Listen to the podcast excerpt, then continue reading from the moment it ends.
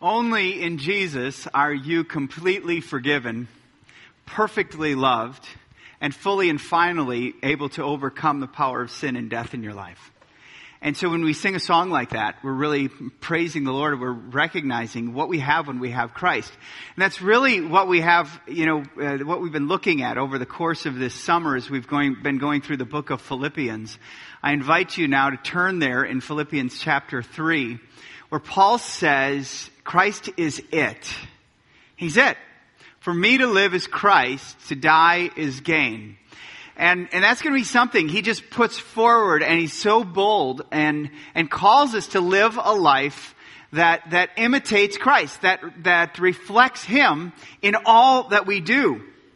You know, uh, the, this work of God that's in us through Christ, uh, he talks about in verse 6 of chapter 1, he says that, that he was confident that he who began a good work will bring it to completion until the day of Jesus Christ. And so we're called into this community of Christ followers where, where God is working in us to redeem us and restore us to himself. More recently, we've looked that Jesus Christ must be our confidence and he also must be our comparison in life. We're not to look around us and say, how am I doing? Even when it comes to following Christ, how am I doing compared to you or to you or to them? And kind of structure ourselves so we're better than half the people around us. Um, folks, we're called to make our comparison Christ, where we just look at Him. How am I following Him? How am I submitting my life to Him? How am I leading uh, the relationships in my life for Him? Last week we looked at Christ is our reward and we're kind of hardwired for reward, aren't we? And with Christ, when He is our reward, when He is what we're after, we truly win, not only in this life, but in the next, in eternity. And so uh, this this passage that we looked at last week, I'm going to kind of jettison off it, kind of springboard off it, starting with verse 16 of Philippians chapter 3. It says this: "Only let us hold true to what we have attained." What does he mean? He's he's basically calling us into you've you've got the gospel, you've got the revelation of God. Hold true to it. Here's what I've noticed as a pastor. Everybody wants a special revelation from God. Everybody wants more than we have in the scriptures. They want God to speak to them like a burning bush. And what Paul is saying, no, no, no. You have it. You, when you have Christ, you have more of God. So seek after Him. And we as a church need to realize that. We need to realize God has already spoken to us. This is good stuff. Folks, if we actually applied the 10% of what we already know, this world would never be the same. So we've got to realize that what we know to be true, hold to it. Okay, now he's going to call us, call us to follow. Listen to this in verse 17 and we'll read through chapter 4 verse 1. It says, Brothers, join in imitating me and keep your eyes on those who walk according to the example you have in us. For many, of whom I have told, often told you, and now tell you, even with tears, walk as enemies of the cross of Christ. Their end is destruction. Their God is their belly. And their glory, and they glory in their shame with minds set on earthly things. But our citizenship is in heaven. And from it we await a Savior, the Lord Jesus Christ, who will transform our lowly body to be like his glorious body by the power that enables him even to subject all things to himself. Therefore, my brothers, whom I love and long for, my joy and my crown, stand firm thus in the Lord, my beloved. Now let's unpack this a little bit. Let's look at the progression that Paul is calling us into.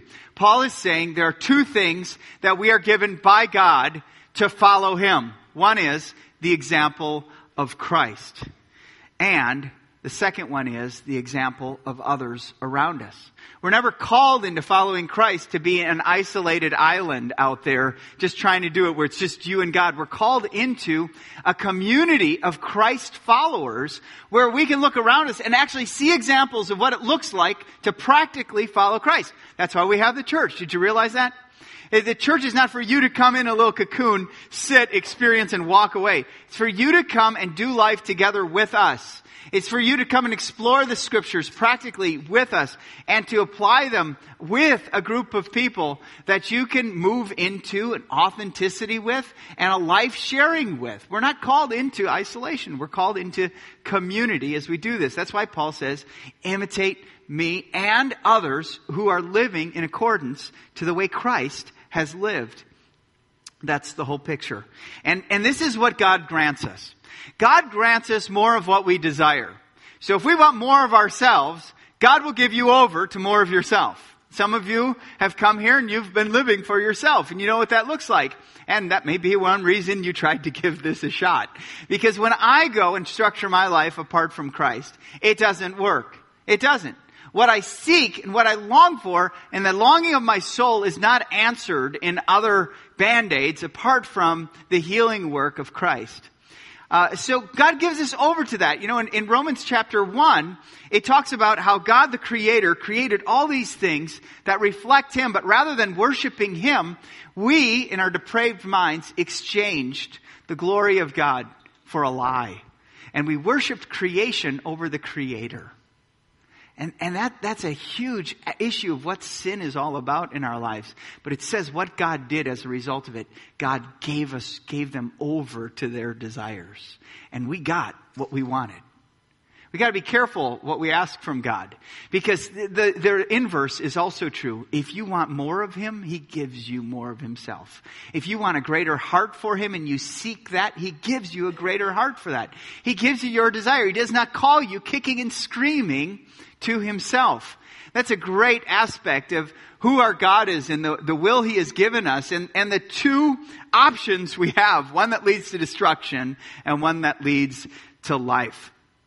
And so as we ask of God, the result will be either more of you, more of depravity, self, selfishness, or pride, or more of Him, righteousness, selflessness, and humility.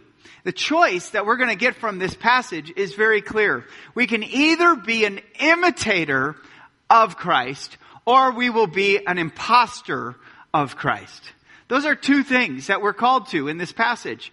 You will either follow Christ and imitate Him or you will be an impostor. Now the Greek word for imitate uh, that Paul uses here is a word, see if you can get the English word from this. It's simimetai.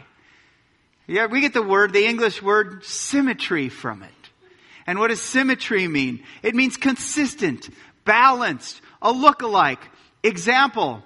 Do you remember the mimeographs? That's also a word that came from here. I'm dated. I'm sorry, people, for all you laser printer fans. There was a mimeograph when I, in the 70s, and that's what we had to do with the mimeograph. It made a copy. So copy Christ Copy Christ. And Paul would say that in 1 Corinthians 11, 1, he said, be imitators of me as I am of Christ. So it's not, we're not called to be Paulites. We're not called to be Paulians. We're called to be Christians. And a Christian is a Christ follower who looks like Christ. And then he also talks about the impostor. And he calls them very harsh words doesn't mince words at this. He's very bold and open here. He calls them enemies of the cross. Where do we see um, this being used? In another place that I kind of saw this used is when Jesus was talking that he must die and, and, and be buried and then resurrect. And Peter said, no way. No way. May it never be. And what did Jesus say? Get behind me, Satan. He was an enemy of the cross because he wanted the glory of God without the suffering of Christ, of which secured on the cross our forgiveness, our restoration, our redemption back. So we want to be careful. Paul was talking to that church in, in Philippi, and he was talking to a Jewish group as he was talking to a Gentile group. The Jewish group wanted Christ and the law, and Paul said, no, it's Christ plus nothing. It's the grace of God that's appeared to all of us.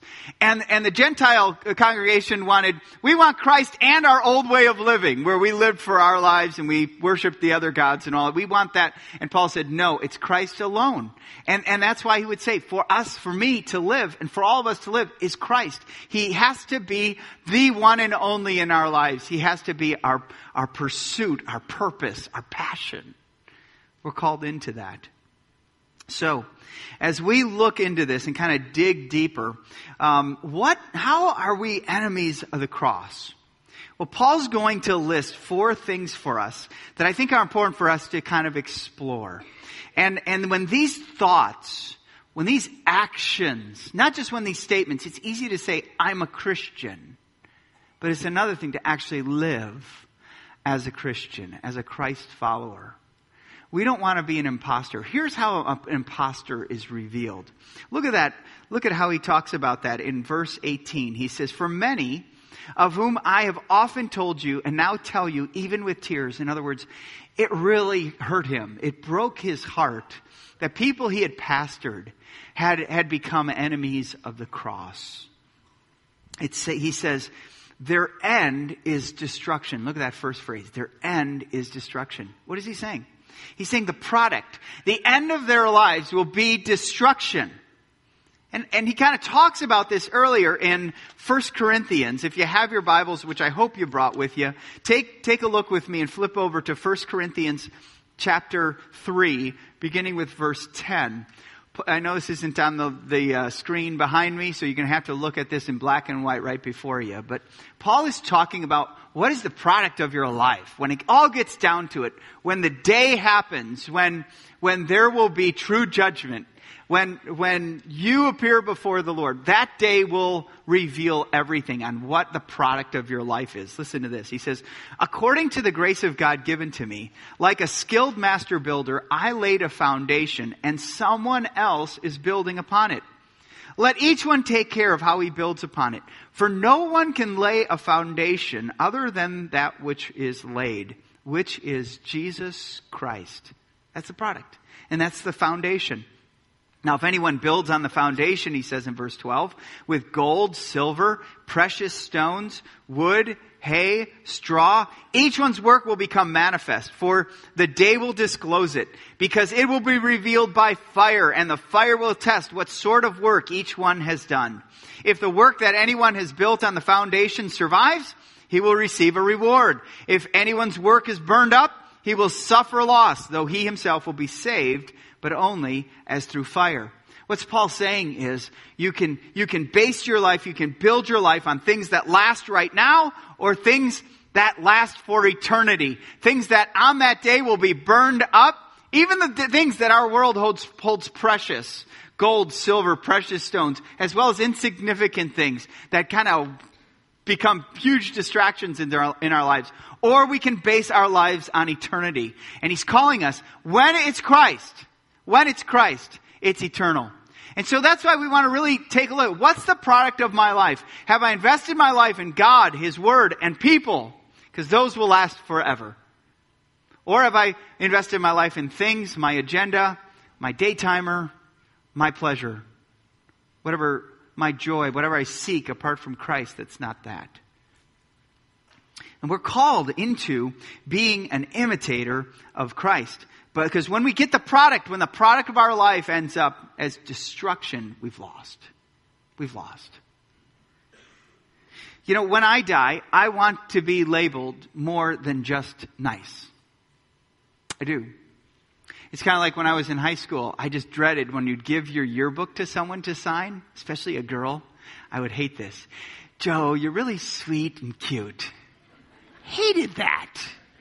That means yeah, you're a nice guy. You're one of those sweet, cute guys over there.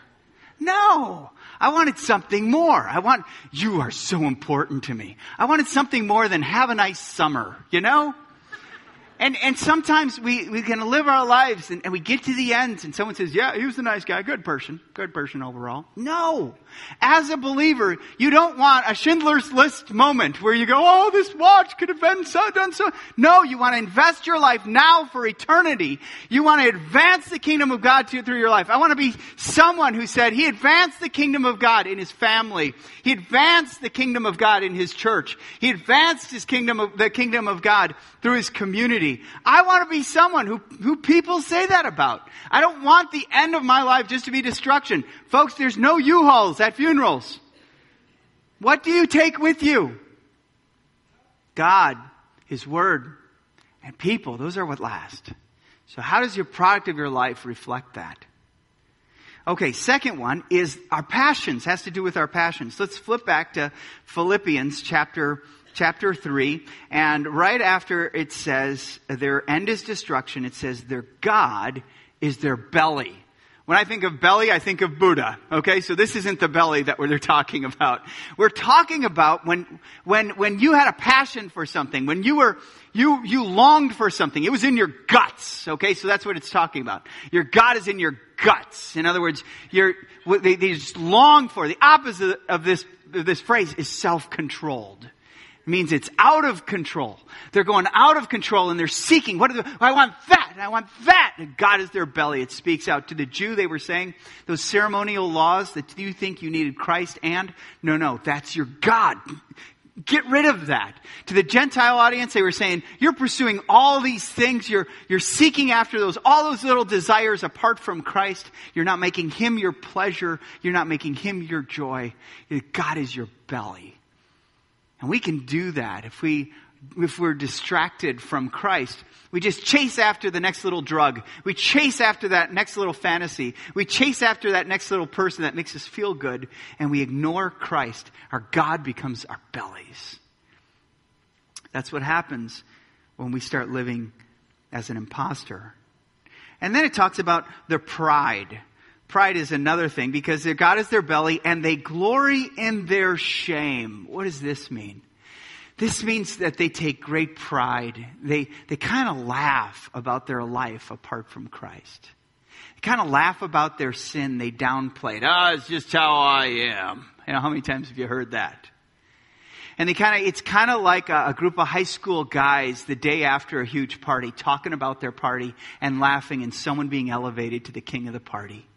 It's what we do when we kind of just discount sin in our lives. When we kind of downplay it, we kind of just, just ignore it and we just go on and we glory in our shame. See, our culture doesn't like shame. They don't like guilt. So they eradicate morality so that there's no guilt and no shame. But how many of us are hurt when other people live like that in our lives? You can't live like that and not hurt people. This world is so much greater than you, so much greater than your little universe that's revolving around your life. This is about God. And this is about the lives of others. And so their product, their passions, their pride, and then their pursuits. And this is really the root of the issue because it says this. It says, with minds set on earthly things. It's because their mind are set on earthly things that all these other things result ultimately leading, leading to the end of destruction. And this is the root of the problem. A mind set on earthly things. Romans 8 5 says this. For those who live according to the flesh set their minds on the things of the flesh, but those who live according to the Spirit set their minds on the things of the Spirit. This is not rocket science, folks. What your mind is set upon is what guides and pursues, determines the pursuits of your life. And Paul is saying, pursue Christ. Set your mind on things above, not things on this earth. No one likes an impostor. I'm going to date myself now, okay? So, so hang with me. In 1989, there was this new group and this group won three Grammys for Best New Group, and they were performing in 1990, and, and to a packed out auditorium, and all of a sudden, something happened. The sound started repeating itself, and their top hit, Girl You Know It's True, started repeating, Girl You Know It's, Girl You Know It's, Girl You Know It's for 15 times, and the lead performers looked at each other and ran off the stage in tears. Their group was Milli Vanilli. Do you remember them?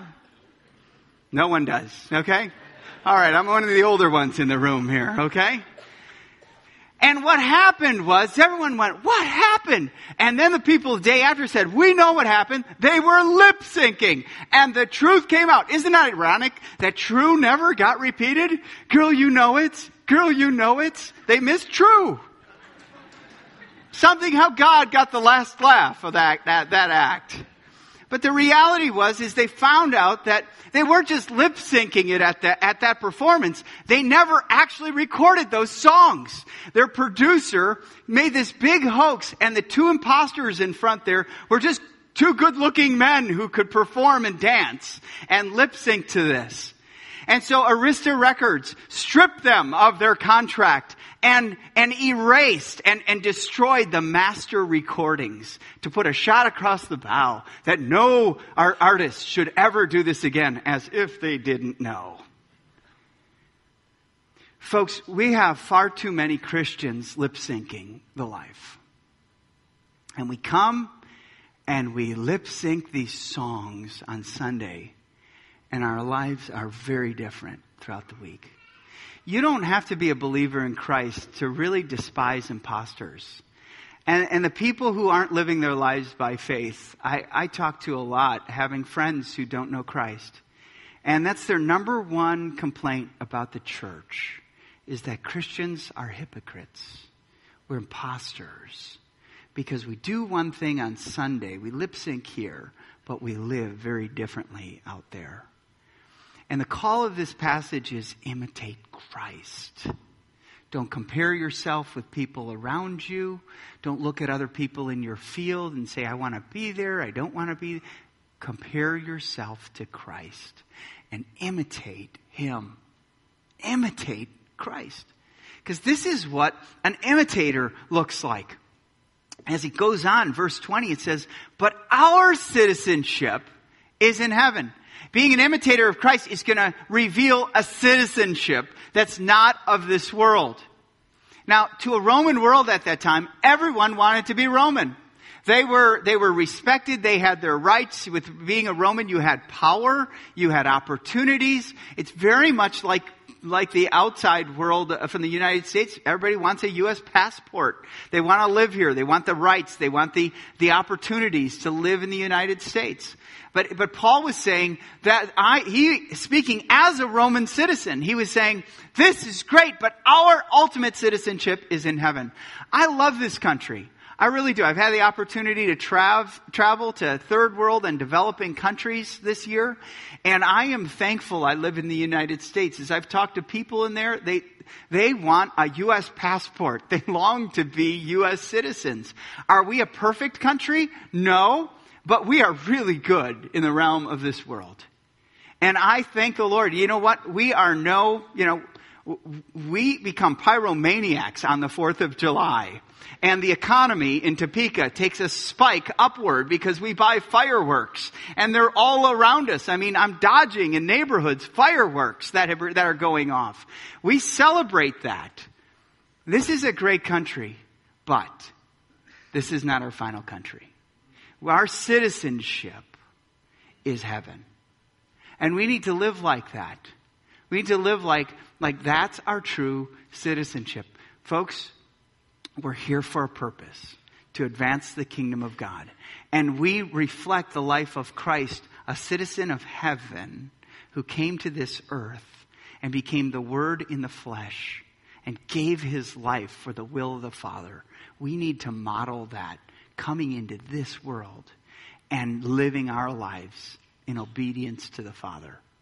Second word that I see here is suspense because it says this Our citizenship is in heaven, verse 20, and from it we await a Savior, the Lord Jesus Christ, who will transform our lowly body to be like His glorious body. Now this is suspense, folks. This is something that that day could happen at any time. The return of Christ could happen at any time. So live in suspense. Now if anyone around here tells you when that day is going to be, don't believe them. I remember in May at, at the five o'clock service, we had a tornado going overhead and we had sirens outside during just around the time that guy predicted the end of the world. And as I was preaching, someone was going, Hishma, you lied to us, you know, it's gonna happen, but we're still here. We're still here. And only the Father knows when that time is. But we are to live into, in, in suspense because when that happens, folks, it says this huge transformation of our lowly bodies. These bodies that some of us spent an hour and a half to get ready just to present ourselves this morning, these bodies are going to be transformed to look like His glorious body. That builds suspense at any time. At um, in Union Grove, Wisconsin, there's a school called Shepherd's Home and School, and it was built for children of special needs uh, by our church in in Milwaukee, Wisconsin, the one I, I grew up in. And, and every day those children go to the windows and they look up for the return of Christ because they catch it. They live in suspense, even with a limited mind. They live in that suspense that at any moment Christ it will return and they long for his appearing when their bodies will be transformed to look like his glorious body. That's what we're called to live. We're called to live in this suspense where we leverage our lives, we leverage our time and our energy and our resources so that we can live in a suspense and, and look forward so that we are a church that when Christ comes, we aren't like this. Oh, oh, oh what? Don't bother me right. No, we're, yes, come Lord Jesus, like the end of Revelation ends. Come Lord Jesus. Amen. That's the church we're called to be. And an imitator lives in that suspense. Thirdly, an imitator lives in submission. It says um, that he will become like his glorious body by the power that enables him even to subject, and underline this one, all things to himself. That's the pattern of scripture, folks, is that all things submit to Jesus Christ. All things. Every knee will bow, every tongue confess that Jesus Christ is Lord. The pattern of the scriptures is all around this concept of submission. We don't like that word because we give, we lose our rights and we lose our little universe when this happens. But our universe is far too small in our own minds. We have to see the God of the universe who created everything that is. And he shows up in Genesis chapter 1 into human history and he goes, let there be into formless void and something becomes. He speaks into nothing and something is the result. We can't do that. I need something to make something else. God speaks into nothing. Sorry, I'm speaking so loud. Can you tell me I'm excited about this one? But, but the reality is, something happens out of nothing. And, and the rhetorical question comes out. If nothing becomes something by the word of God, then why don't you listen, Israel? Why don't you listen, church, when God speaks and you rebel? We're called into submission to Him. And we submit to His way. We submit to His will. We submit like Jesus did His Father, not His will, but Thy will be done. We're called to pray Thy will be done on earth as it is in heaven. We're called to be submissive to the will of the Father. And, and you will never imitate Christ if it's all about you. You will never imitate Christ, even in Christian ministry, if it's about your position and not the position of Jesus Christ. This speaks to all of us. This speaks to all of us. So we're called into that. And like I said, we can either submit to God and receive blessing or rebel against Him and experience the consequences of just imploding into ourselves. And then the final thing that, that an, an imitator is called into is standing. Look at in verse 1 of chapter 4. It says, Therefore, my brothers, whom I love and long for, my joy and crown, stand firm thus in the Lord, my beloved. Stand firm. This is kind of like through time tested experience and maturity in our walk with Christ we begin kind of awkward and then we gain confidence and we begin to follow and we stand. We're no longer thrown away or thrown aside by the circumstances of our lives or the loss of our lives. We're standing firm. And he calls them in, in the plural, stand firm, not individual, just stand firm. And that's the value of the church. That's why I need you. And that's why you need me. Because some days you're going to have a horrendous, you're going to get horrendous news or you're going to suffer And I need someone to, to show me how to walk with Jesus and to follow him and imitate him when you go through suffering. And then you're going to have a really good day and you're going to get the position, you're going to get the raise. I need someone to humbly walk with Jesus when everything goes well and you don't return. You, you don't try to accept that glory to yourself, but return it. We need each other. The church needs to show those examples of each other's. Paul calls us into that community of Christ imitators where we're showing examples of what it looks like to follow Christ together. This is what we're called to. The citizenship, suspense, submission, and standing. Now I'm going to give you a few more, but they're not in your notes, and this is no extra charge. But this is what it means as we bring it down to what does this mean to, to really, to really apply in our lives. Is that what Paul is saying is you are a generation, Philippi, who's going to advance the kingdom of God. And I want you to leave a legacy. Eh, when he talks about, I, I run towards the, you know, I, I run the race, okay? I fix my eyes on that prize. He's talking about one generation passes the baton of a spiritual legacy to the next. Do you realize that? You are passing, we are one generation away from forgetting God. Biblical history shows that cycle, and they forgot God, and they forgot God. You want to see that in spades? You'll look in the book of Judges. Seven times they forgot God, and they went their own way. We are that generation today. If we forget about Him, He'll be lost. He'll be lost in this world set, with minds set on earthly things, with people ignoring their citizenship in heaven. And folks, we need to be that group that, that transfers a legacy to people around us. Some of us have children. We're called to pass that legacy. Some of us don't have children. We're called to pass that legacy to people around us. Because a legacy is taught and it's caught. That's a key value when you think about it. You can't just say to your children, hey, I want you to be nice people if you're mean. You can't. I've heard it. I've heard it in parents. Do as I say, not as I do. Uh, wrong answer. It doesn't work. You need both of them. You need a parent who, when they say, hey, I want you to manage money well, well, don't live in debt. Don't live in debt. What, what we want our children to have, here's the value. What we want in others must first be in us. This is key. We've got to be imitators of Christ. Because here's the deal. We can either be on one of the extremes. We can either be really teach, teach heavy in our families. You need to do this. You need to do that. This is why you need to do this. And we don't live it. Or we just live it expecting our kids to catch it.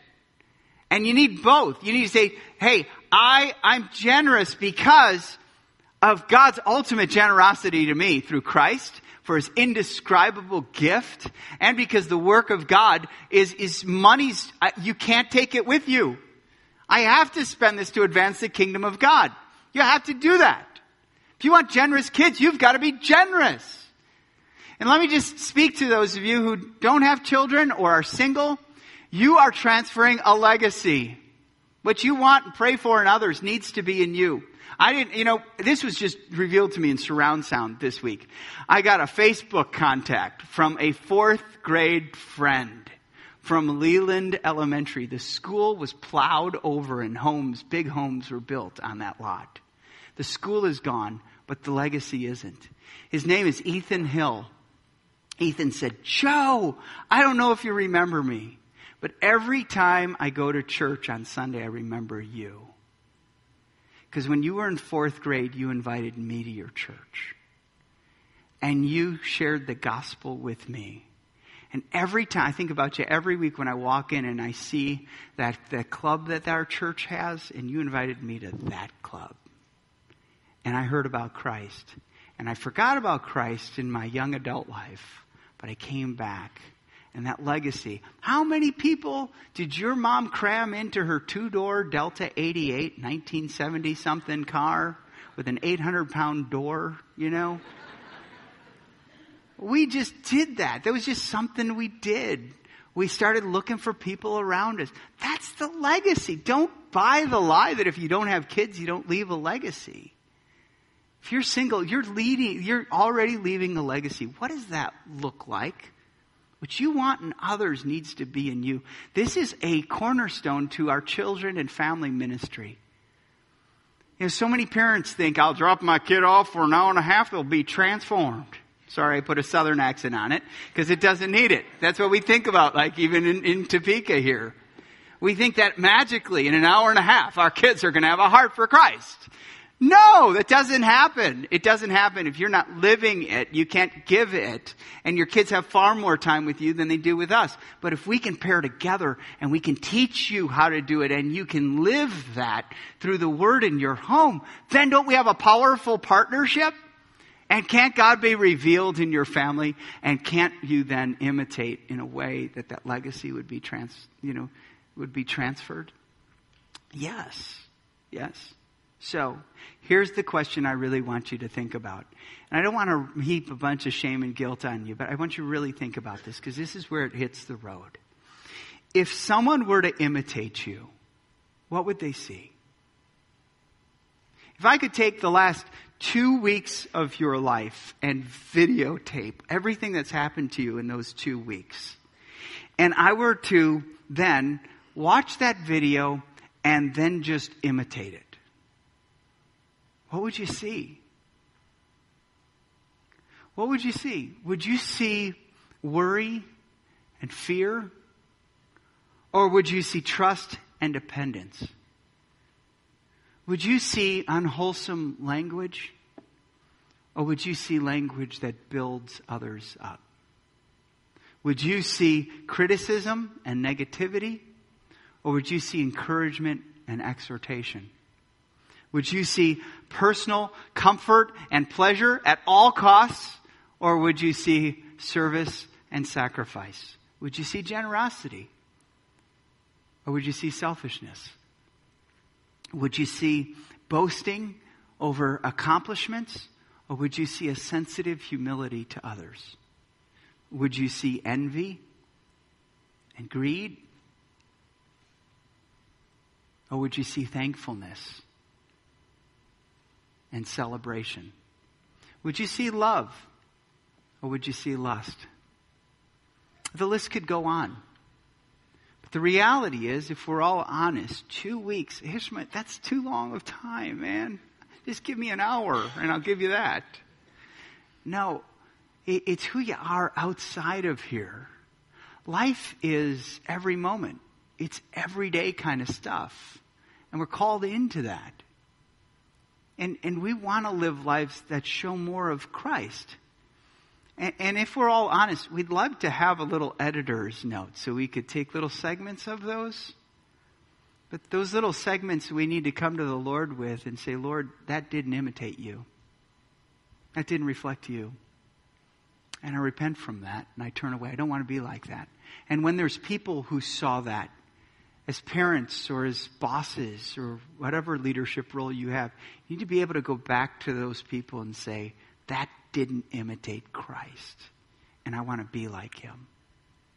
So many of us just, just go, well, that was yesterday. No, go back and allow the forgiveness of Christ to cover that and repentance to restore that in relationships.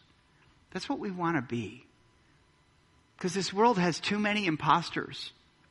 We're all pursuing a little image or trying to project the image of ourselves rather than reflect the image of Christ. And the scriptures call us boldly into this. I want to call you to be a church that reflects and imitates Christ. It's an honor to be your pastor. And as we go, you know, before this time, and I lead you into this time where we celebrate um, communion, what we're doing is we're, we're celebrating that it's not what we've done. It's what Christ has done for us. The, the ground is level at the cross. And we're never called to compare ourselves with each other. We're only called to compare ourselves with Christ. And you know what that does to everyone in this room? That makes us all in need of the Savior of Jesus Christ. We all need to be saved. And only Christ can save us.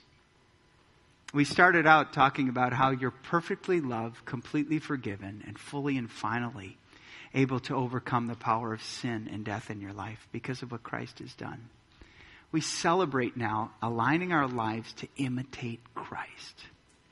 Whatever those things are, as we just take a time and reflect that we are now citizens of heaven, and as this music is played and we hand out these, these representations of the body and blood of Christ that was given for us for the forgiveness of our sins, align our lives to be imitators Christ. You need to seek forgiveness, seek it from God. Some of you, if you need to seek forgiveness from other people or you need to forgive other people, set them free so you can come to this table free of that. If you're here and you've not yet trusted your life with Christ, I'm so glad you're here, but I'm just going to ask you just watch this. Because I don't want you to be an imposter and take this just because it's a thing people around you do. You do this because you actually say, This is what I believe.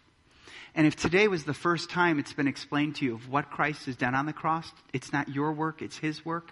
It's not in trying, but in trusting what He's done. May you, by your heart, trust your heart and trust in the forgiveness of Christ and, and turn your life over to Him, turning from your way to His. And may this be the first time you celebrate the new life you have and the forgiveness you have in Christ we want to take this as a family, so as we pass these out, I just ask that you hold on to them until you're instructed to take them so we can do this together. Let's pray. Heavenly Father, thank you for your word that boldly and unapologetically calls us to imitate Jesus Christ.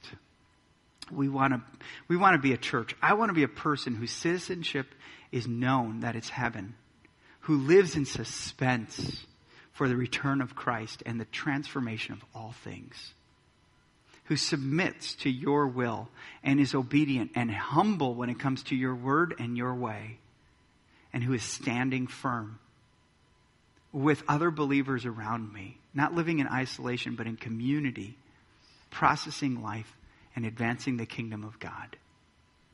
For it's in the name of Jesus we pray. Amen.